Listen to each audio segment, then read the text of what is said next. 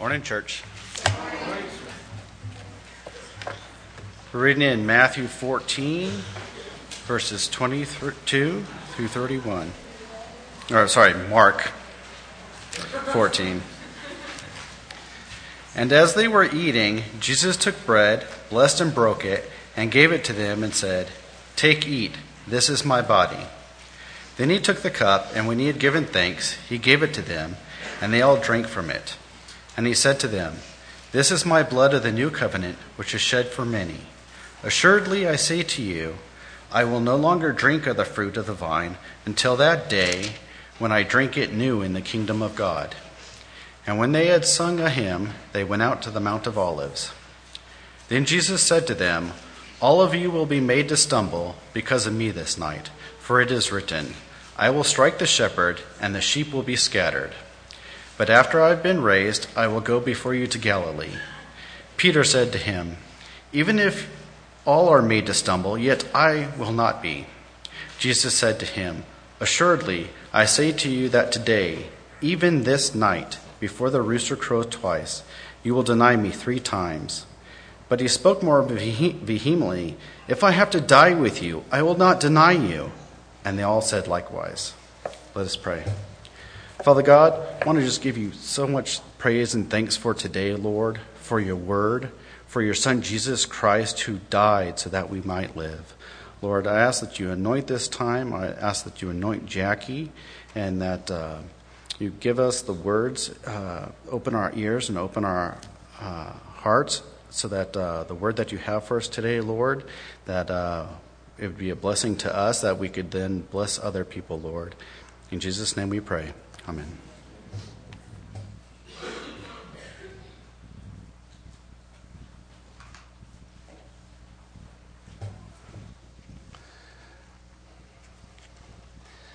You ever wonder when we sit down and consider the religions of the world? I think it's kind of funny that uh, we look at Confucius, we look at Muhammad, Buddha, Moses, all of these guys died in their old age, having, for the most part, in their lives, conquered or done whatever it was that they were going to, to accomplish. And then we look at Jesus, who, in the prime of life, in his 30s, right, really before any of the others have even got going, he is brought to the cross and crucified. He is he dies alone, naked, scourged, put in the ground. He rises again. Do you ever wonder why do people pick him? Why do you choose Jesus? Why do you choose him? There's there's others that would be easier. Jesus said, "Come and follow me." You you remember where he was going when he said that, right? It's headed to the cross. I think sometimes we think that means he doesn't, he's not calling us to that. Sorry. We have our date with Gethsemane too, Gethsemane. Our date with Golgotha. That's that place where we learn to die. That we've been crucified with Christ. When I think about it, I think the big key the big issue for people following Christ is this. In, we look at the life of Christ compared to all those other lives. One thing is head and shoulders above, beyond, way out in front. And that, quite simply, is a transformation of lives and literally the entire transformation of the ancient world. To the point that all the calendars are changed and, and everything turned their eyes on this man who never left his, his country which is small, tiny. Yet everything hinges on that. And, and what is it that brings this transformative power? What brings this transformative power into people's lives? It is exactly what he's most well known for. That is his death, burial, and resurrection.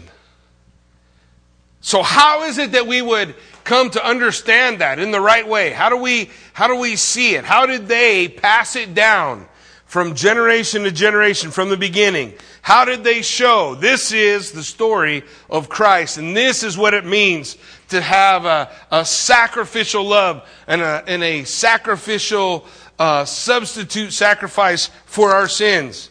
How'd they do it? Lord's Supper. That thing we do once a month that's sitting up front waiting for its time today. And it's what Jesus is talking about in the scriptures today. That we might understand, that we can know, that we can, can, can grasp the concept of what He wants us so that we can experience what it is to have our lives transformed. So that we can see that still 2,000 years later. Jesus changing lives. In Mark 14, verse 22, it says, And as they were eating, what meal? Passover, right? We read it in verse 12. They're preparing for the Passover. They're preparing for the Passover. So as they were eating, Scripture says, Jesus took the bread, blessed it, and broke it, and gave it to them, and said, Take, eat. This is my body. And he took the cup, when, which he, uh, or when he had given thanks, he gave it to them, and they all drank from it. And he said to them, This is uh, my blood of the new covenant, which is shed for many. And assuredly I say to you, I will no longer drink of the fruit of the vine until the day when I drink it new in the kingdom of God. And when they had sung a hymn, they went out to the Mount of Olives. They're on their way to Gethsemane, to Gethsemane. But when we look at this section, what I want you to grasp, remember we've talked about this over and over again, right? Scripture becomes so familiar, we're pretty sure we've, we've wrung it out for everything it has to tell us, and so we're in a hurry to get someplace else. And I just want to spend a little time wringing it out because I think there's, I think there's more. I think there's more to this that we want to comprehend. So as we look at it, I want us to look at the importance of his death. And the way we see the importance of his death is what's going on that's happening in context around him that maybe we don't understand or we don't see. So they're sitting down at Passover and they're having a meal that is commemorated every single year in all of Israel. All of Israel gets together and celebrates this meal every single year. It was commanded every male that was able to go back to Jerusalem to celebrate the Passover and the Feast of Unleavened Bread. So this was a big deal. And what did it celebrate? It commemorates the fact that once upon a time, they as a people were enslaved in Egypt. Right? Pharaoh had them. He had their chains, their fetters. He had the people. They were they were his there in that place. They were in misery. They're in bondage. They're crying out for deliverance. And God delivered them to freedom. That's Passover in a nutshell. God delivering them out of bondage into freedom. And so they would celebrate. Now, when they'd celebrate, they'd have a meal. And the meal was made up of primarily three parts the bread and when the bread would be broken, they would read scripture about the bread. In Deuteronomy chapter 16 verse 3, this is what God had commanded. You shall eat no leavened bread with it. Seven days you will eat unleavened bread. That is the bread of affliction. For you came out of the land of Egypt in haste, that you may remember the day in which you came out of the land of Egypt all the days of your life. So what was the bread called? The bread of our affliction the bread of our affliction. That was the first part. The second part was the cups. There's four cups in Passover. Those four cups go with four blessings. And every time you would come to a cup, the, the one who's running the meal, who's running it's going to stand up and give a blessing. They're going to give a blessing as you work your way through the meal. The four blessings are this. The four promises of God to the people. I will bring you out. I will rid you of your bondage. I will pay your redemption price, and I will take you away and make you my people. You will be mine. After the fourth cup, they would sing a Hallel psalm, and the meal was over, and they would go their way. Did you see what happened at the end of the meal? What's it say? After, at the end of the meal, what they do? They sang a hymn, and they all got up and left. So we're looking at a traditional Passover. Except there's something weird that happens because at the traditional time when Jesus would stand up and talk about the bread of affliction for the people when they were in Egypt, he does something different. He does something different. He does something radical at that moment.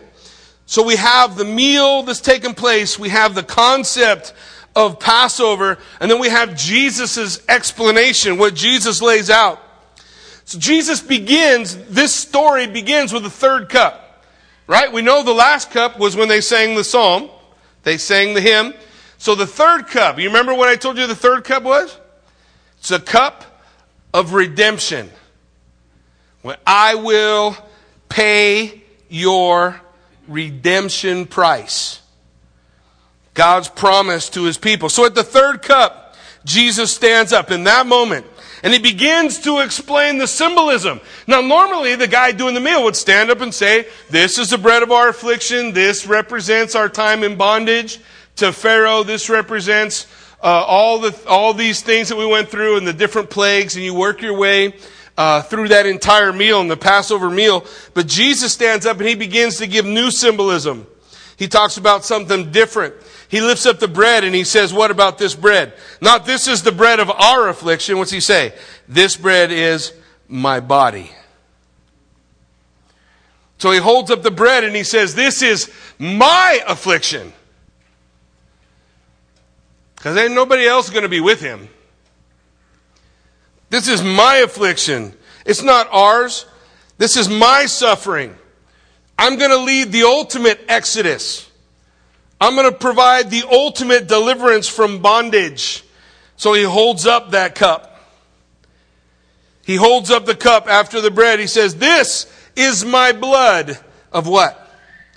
Of the new covenant. This is my blood of the new covenant. You know, whenever a covenant or promise was made, we're going to talk about it a little bit later, but whenever that was made, it was always done with blood. You guys remember in the old days when we, when, or maybe in the new days when we say about the old days, we say, you know, once upon a time, all you had to do was give your word and it would happen. Well, that's never how it was in the ancient world, just so you know. In the ancient world, every promise Every covenant was blood. That means when you, if you were buying a house in the ancient world or property, and you had a, a, a contract written up between two parties, they would take an animal and they would kill it and they would cut it in half. And they would come and stand in the middle of the two halves. And they would look at one another and they say, This is the blood of our covenant. If we break this, we die. That's how sincere they were over their covenants, over the promises that they made. It was saying, man, this is very important. Now let's back up. Remember Passover. Passover, what happens? God delivers the children of Israel out of bondage and he takes them to a mountain. The mountain's called Mount Sinai. You remember? And at Mount Sinai, God introduces his people not only to him, but to his requirements for them. And he speaks from Mount Sinai the Ten Commandments. That's what the Bible tells. He speaks from Mount Sinai, gives the Ten Commandments. And through that whole series of events, we got the golden calf issue, Moses breaking the tablets, going back up, getting more, plans for the tabernacle. All of that stuff gets a name. See, when God lays out, here's my requirement, this is what I expect from you. Remember, I told you whenever you had a promise, what do you have? Blood. So what happens? They kill an animal, they take the blood, they sprinkle the blood on the people. They sprinkle the blood on the people, and the people make a promise to God. God saying, This is my requirement. They sprinkle blood on the people, and the people say, We will keep your promise. We'll do it. And if we don't do it, then we're going to die. That's the promise they make all the way through Scripture, when we look at these covenants and promises made through Scripture, I just want you to, to recognize it is always the lesser who makes the promise to the superior, the lesser to the greater, the poorer to the richer, the, the guy in low standing to the guy in high standing. That's how it was always done. So we have this covenant, this old covenant is established, right? And the people do what? They, they are able to keep it, right? They all keep the, the covenant and everything's good and nobody ever dies. Is that right? So they break the covenant. And we have all kind of chaos going on throughout the Old Testament, right? People dying, crazy things happening, which ultimately the fulfillment of a promise they made before God when they said, we'll do it this way. But listen what God gave one of the prophets. The people are struggling and they're struggling, trying to work their way through, and God gives a, a promise to Jeremiah. In Jeremiah chapter 31, beginning at verse 31, we are for the first time in the Old Testament introduced to the concept that there's a new covenant coming. The old covenant goes by another name these days when we open our Bible. You know what the other name of the Old Covenant is?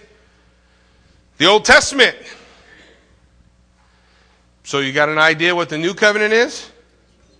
Look how smart you guys are getting. Look at it. Look at it. Jeremiah 31 verse 31. Behold, the days are coming, says the Lord, when I will make a new covenant with the house of Israel and the house of Judah not according to the covenant that I made with their fathers in the day when I took them by the hand to lead them out of the land of Egypt. My covenant which they broke. So you see God's promise to the people. Look, I'm not going to do this like we did before because you guys can't keep it. So I'm going to do something different. I'm going to do it in a different way. This covenant which they broke, he says, though I was a husband to them, says the Lord. So though I loved them, though I was with them, though I've done all these things, they're not able. So the scripture goes on, but this is a covenant that I will make with the house of Israel after those days, says the Lord. I will put my law in their minds. I will write it on their hearts. I will be their God and they will be my people. No more will every man teach his neighbor and every man his brother saying, know the Lord. For they shall all know me from the least to the greatest of them, says the Lord. For I will forgive their iniquity and their sin I will remember no more. So we get the promise of the new covenant. We get the promise of the new covenant in the Old Testament. Jeremiah finishes. We have all this bondage happening. The country's wiped out. The, the, the temple's destroyed. Then later on, it's built back up. Slowly, Israel comes back to be. Rome's over them, right? Running them, telling them what to do. They're constantly looking for the fulfillment of God's promise because God said He's going to do a new covenant. He's going to do a new thing. And so they're waiting 400 years. No prophet on the scene. No word from God. Nothing's happening. And then, if you were a, a priest in the temple and you're wondering whether or not God's going to do something in your lifetime, and all of a sudden, 10 lepers come in and say, There's this guy out in the wilderness, he cleansed us. You don't think that would be a, huh? I've been kind of bored for the last 400 years. We haven't been doing anything. 10 lepers one day. A blind man born blind, same thing. People being healed or dead being raised to life. Don't you think you'd be saying something is going on? Something's happening. God's moving. God's doing something. So Jesus in this meal, when he lifts the cup and he says, this cup is my blood for the new covenant. You gotta hear what he's saying. You gotta hear my blood for this covenant. My blood. Not a lamb. Not somebody else. Not something else. It's God saying, This is my blood. This is mine. So we have the bread, his affliction, his body. We have the, the cup, his blood for the new covenant. Every covenant's got to be ushered in with blood. Hmm. And we got a lamb. Right? Three parts of the meal. Well, what does this, how does this express the meaning of his death? How does it express it? So I want you to see the picture of Passover again. What's the point of Passover? God is saying, at the end of the plagues, you guys know that there were plagues and some of them affected only the Egyptians and some of them affected both. But the last plague, nobody could hide from. The last plague is like God saying, here is a preview of coming events. This is what judgment looks like. Here's what judgment looks like. I'm going to bring down divine justice for one night. One night, I'm going to pour out my justice. A preview. I'm going to scroll forward. It doesn't matter who you are, what race, how much money you have, where you live. It doesn't matter how hard you tried, how clean you've been living, how good you've been doing. Everybody is subject to justice. Everybody is in danger. Nobody is going to survive. The only way to get through, the only way is to kill a lamb. Eat it that night. Put the blood of the lamb on your doorposts. It has nothing to do with your pedigree, has nothing to do with your life, has nothing to do with your performance, has nothing to do with your morality. None of those things are your hope.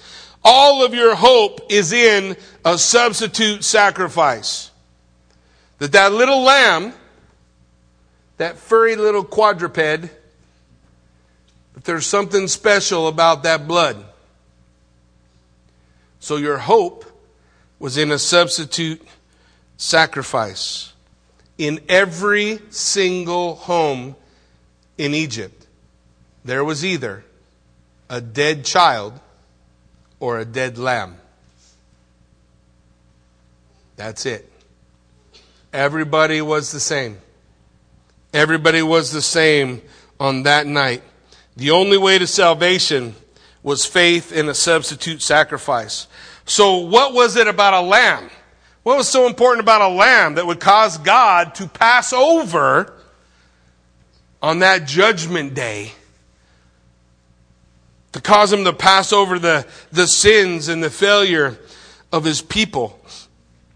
There's three parts to that Passover meal, right? Three parts bread, cup, lamb.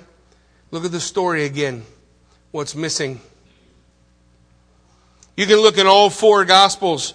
Everywhere you go, there is no lamb on the table. Why? Because the lamb is at the table. There's no lamb on the table because the lamb is at the table. When John the Baptist saw Jesus coming into his ministry, what did he say? He said, Behold, the what? the Lamb of God that takes away the sin of the world. The Lamb of God. Don't you see every lamb from the beginning of time until the time of Christ was like running things on a charge card. Sooner or later it had to be paid for. The charge card, that was the lamb. The lamb died, God passed over. The lamb died, God passed over. All the way to his son. All of those sins all the sin past, present, and future is being charged to the account of the one lamb. For the scripture tells us it is impossible for the lamb, for the blood of lambs and of goats, bulls, and heifers to purge the sin of men. There was only one sacrifice that would be accepted, one substitute sacrifice. One. And here Jesus is at this meal describing it. John the Baptist said, Behold the Lamb. What did Isaiah say? Isaiah 53, verse 7. Speaking of the suffering servant, says, He was oppressed and he was afflicted, yet he opened not his mouth. He was led like a lamb to the slaughter, and as a sheep before its shears is silent, so he opened not his mouth. Jesus is saying, I'm the suffering servant. I'm the lamb. This is the bread of my affliction.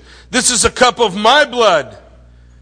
The sacrifice has come, the thing that people have been looking for ever since Jeremiah made the promise was happening. Was happening that day. There is a substitutionary sacrificial love. without which no one can be saved. Nobody.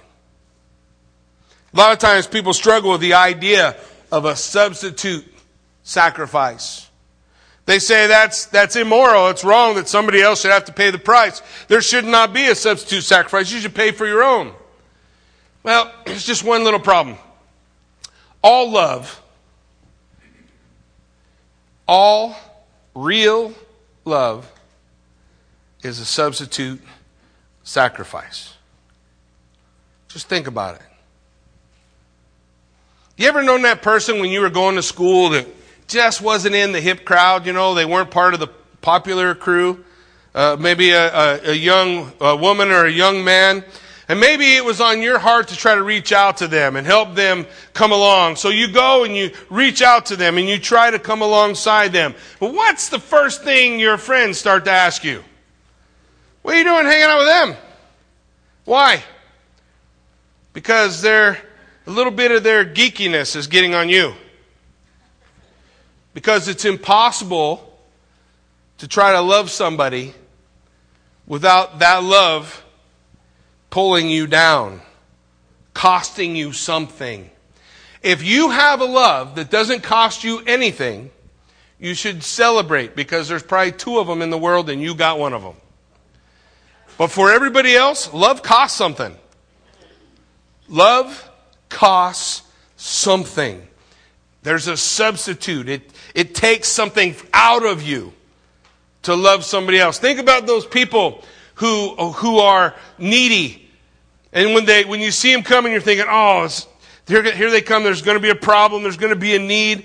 And what, why do you feel that way? Because being in their presence as they share about what their needs are, what their problems are, what their issues are, does what? It drains you. And at some point we look at them and we say, I don't want to be drained no more. I don't want to be drained. Aren't you thankful God doesn't say that to you? That God is willing to be drained? Uh, in a National Geographic, there was a, a fire. They carried this story. It was in the article on this fire. The, the rangers were going through the woods to see. They're looking around. They want to see what damage has been done. So as they're walking through the woods, they come up along this one tree and sitting down uh, underneath this tree is this just petrified bird. Just sitting there, just like it was, you know, what, what's a Pompeii? Like it was on Pompeii. Just ashen, cooked bird. It was a little haunting. So the, the, the rangers, as they walked by, nudged it with a stick, knocked it over. Three chicks came out from underneath. In the gospel, it tells us in Luke 13 34, as Jesus was walking into Jerusalem prior to this meal, Oh, Jerusalem, Jerusalem, the one who kills the prophets and stones those who are sent to her. How often I wanted to gather your children together as a hen gathers her brood under her wings, but you were not willing. See, Jesus, like that bird, will give shelter to whoever comes beneath his wings. Shelter from what? Shelter from the wrath of God from the judgment of God. The wrath of God is poured out on him. He's destroyed by it. You are preserved. How? By your faith in the substitute sacrifice. Not because you're good, strong, better than everyone else, simply because you believe. You believe because Jesus' death transforms us transforms us. Look, in Mark 14, 25, it says, Assuredly I say to you, I will no longer drink of the fruit of the vine until the day when I drink it new in the kingdom of God. Now I just want you to think about what Jesus is doing. Okay, Passover meal. He stood up. He's introduced them to a new Passover, a new supper. Not like the old Passover. Now instead of being delivered from Egypt, they're going to be delivered from their sin. And as he does it, Listen to what he says. I'm not going to drink of this fruit of this vine until I get it done. Who's doing the work. Do you hear what he's saying? He's taking his blood and saying, This is my blood. This is a sprinkling of my blood because back when the sprinkling was on the people, you couldn't do it. You couldn't make it. You had to charge your sins on a credit card. You had to charge your sins to a yet future sacrifice. The time for that sacrifice is now. I'm here. And I'm going to get it done. I'm not going to get it half done, a little done. I'm going to get it done. I'm going to get it finished. I'm going to accomplish all the things that I'm intended to do. You remember I told you that when we look at covenants and promises, it was always the lesser doing it for the greater, right? The, the, except for one kind of weird one. Genesis chapter 15. Abraham's getting a lot of promises from God promises of a child, promises of blessing. So Abraham says to God, How do I know you're going to do this? How do I know? So God says to Abraham, Let's cut covenant. Remember I told you the contract? He says, Let's cut covenant. In Genesis 15, verse 8, it says, Then he said, Lord God, how shall I know that I will inherit it? So he said to him, Bring me a three year old heifer a three year old female goat, a three year old ram, a turtle dove, a young pigeon. He brought all these to him, and he cut them in two down the middle. And he placed one on either opposite sides of the other. But he did not cut the birds in two. And when the vultures came down to the carcasses, Abram drove them away. So you got this picture. Abram says to God, How do I know you're going to do it? God says, Cut covenant. So he cuts these animals in half and he lays them out. What's the rule? You go, you walk through in the middle, you swear you're going to keep your promise, you sign the contract, that's how you cut covenant. So Abraham's waiting for this to happen. And he's running around shooing the, the vultures away because the vultures want to come eat. So he's shooing them away and he gets himself wore out. And the Bible says he falls asleep and he has a vision. And in his vision, a torch how is it that God presented himself to the children of Israel in Egypt when he took them across the desert? Pillar of fire? A torch floats right through the middle of all the covenant, stops in the middle. And God speaks to Abraham. And God says, Abraham, I'm going to bless you even if I have to die to do it. That's what God's saying. Abraham, I'm going to bless you. I'm going to do it. You don't got to do nothing. I'm going to do it. Even if it kills me, I'm going to keep my promise. I'm going to bless you. I'm going to bless you one time. I'm going to bless you even if it kills me. A covenant is a relationship, but it's a relationship based on blood. This is my body. This is my blood. I am the Lamb. I'm cutting covenant with you. I'm doing it. Me. And I'm not even going to, basically, I'm not going to eat or drink until I get it done. I'm going to get it done. Me. I'm going to get it done. I'm going to get you home. That's what God is promising. I'm going to get you home. How do I know it's not about my level of commitment? How do I know it's not about the amount of faith I have? How do I know it's not about me? Did you read the rest of the section? What happens when they leave Passover? What is it that Jesus says is so beautiful? Look at it. It says, And when they sung the hymn and went out to the Mount of Olives, then Jesus said, all of you will be made to stumble because of me this night, for it is written, I will strike the shepherd and the sheep will flee. How many are going to make it? How many are not going to deny? How many are not going to run? They're all going to run. They're all going to run. They're all going to fail. How many of us are going to mess up? How many of us are going to stumble? How many of us are going to fail? But look what Jesus says next. after I have been raised, I will go to Galilee. I will go before you to Galilee. I meet you in Galilee. I'm going to meet you. I'm going to call you together with me. You're all going to fail. You're all going to fall, but I'm going to get it done. It's going to be my blood sprinkled on me. Based on my ability, on God, on Him, on Jesus' ability. That's what it hinges on. Not on us. So then, what is our part? Look, it's not the quantity or the quality of your faith that matters, it's the object. If you were falling off a cliff and there's, you guys ever seen them movies where there's a little weed sticking out the side of the cliff? Right? And if you're falling by, you see that little weed sticking out the side of the cliff, do you really think you're going to go, well, I don't know if that'll hold me? Trust me, if I'm falling, I'm going to grab it. How come I'm going to grab it? That's it. That's all I got. That weed holds me or I plummet to the bottom.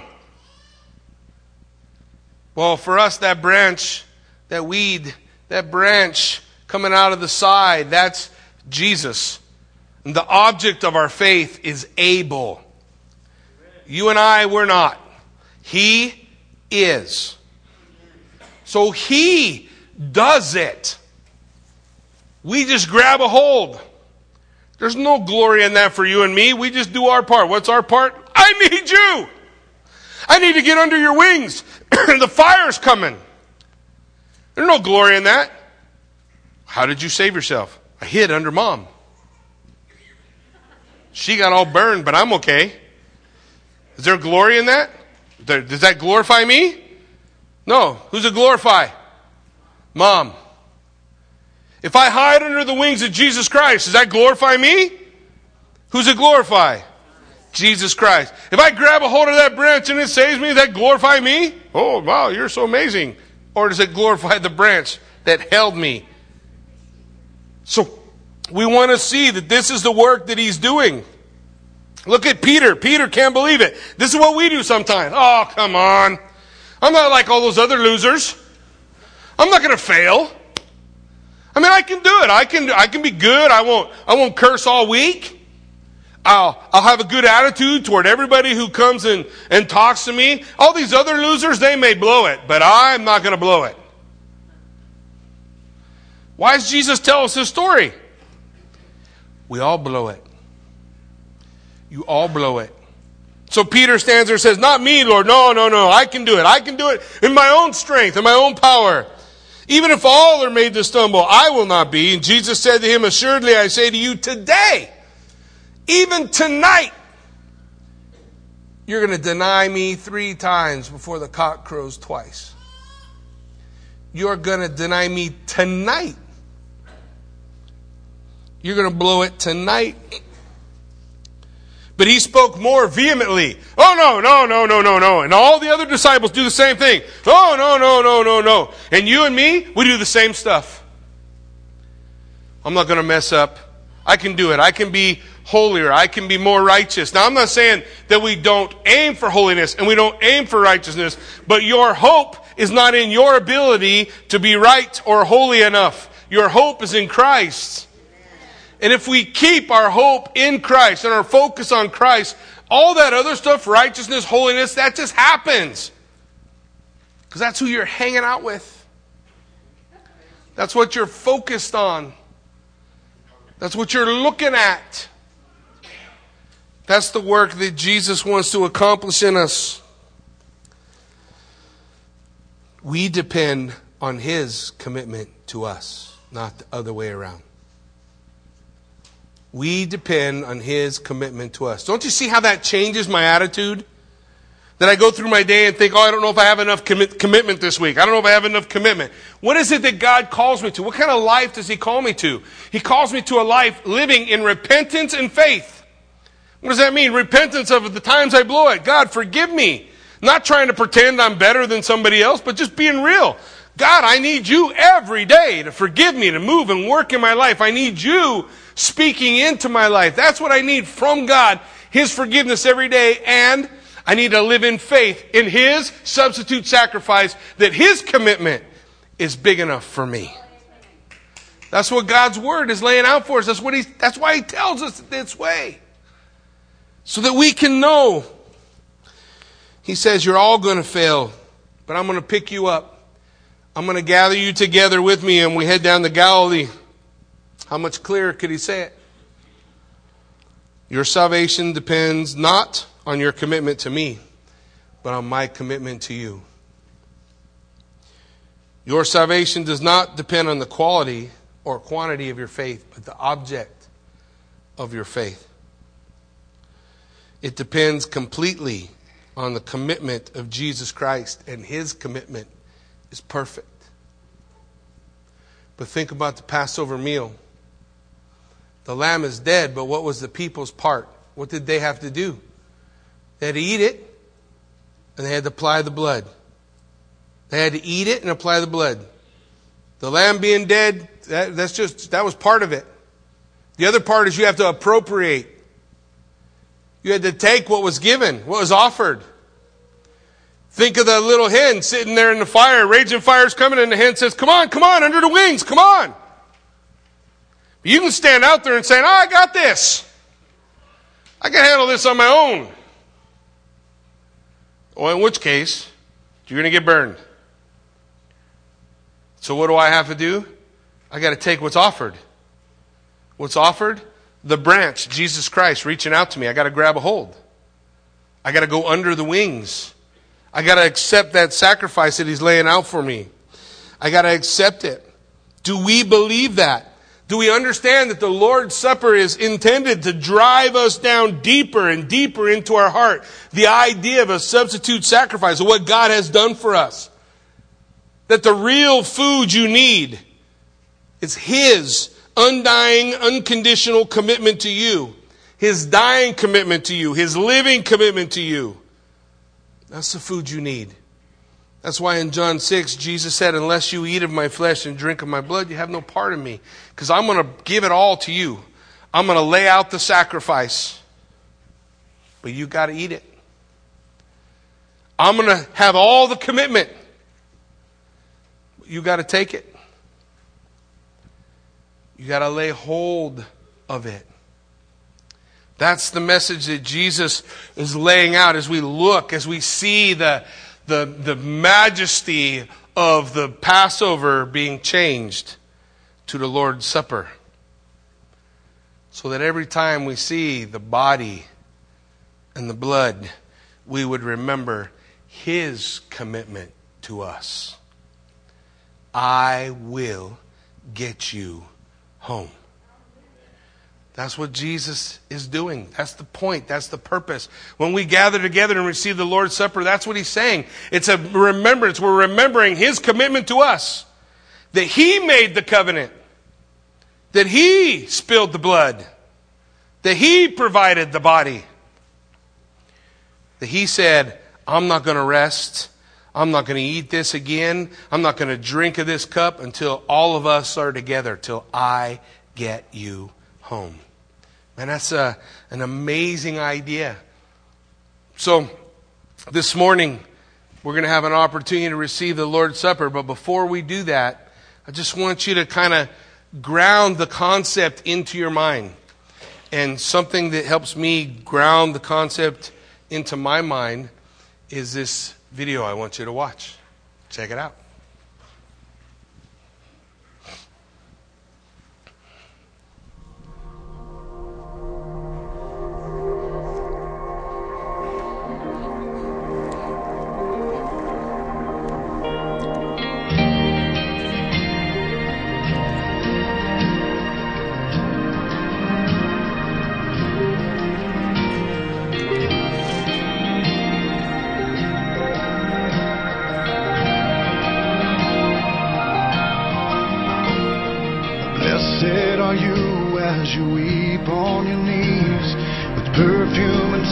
Washing over my feet.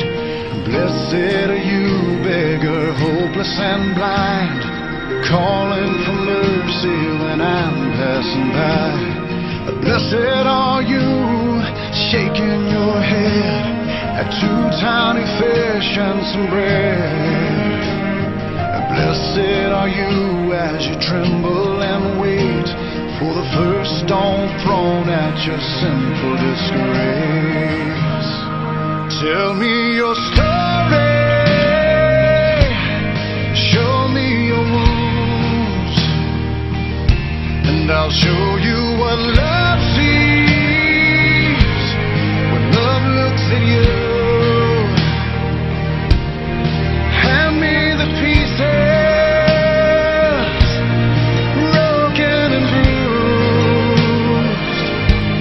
I'll show you what love sees when love sees you.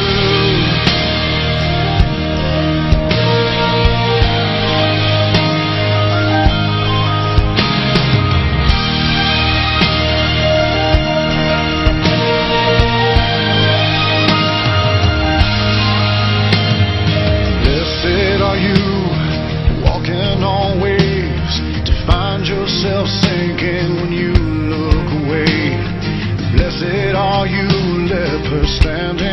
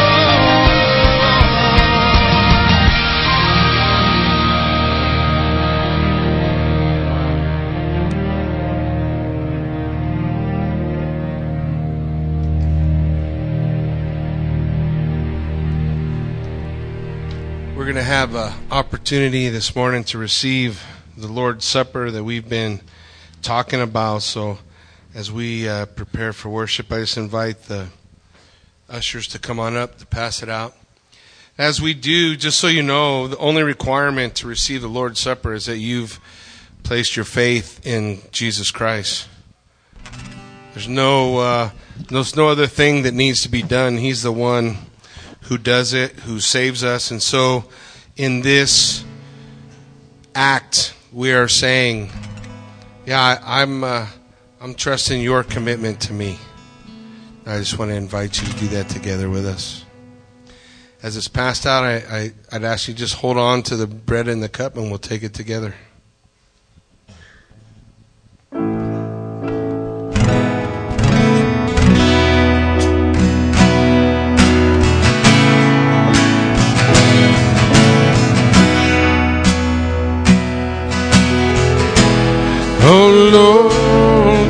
Lord,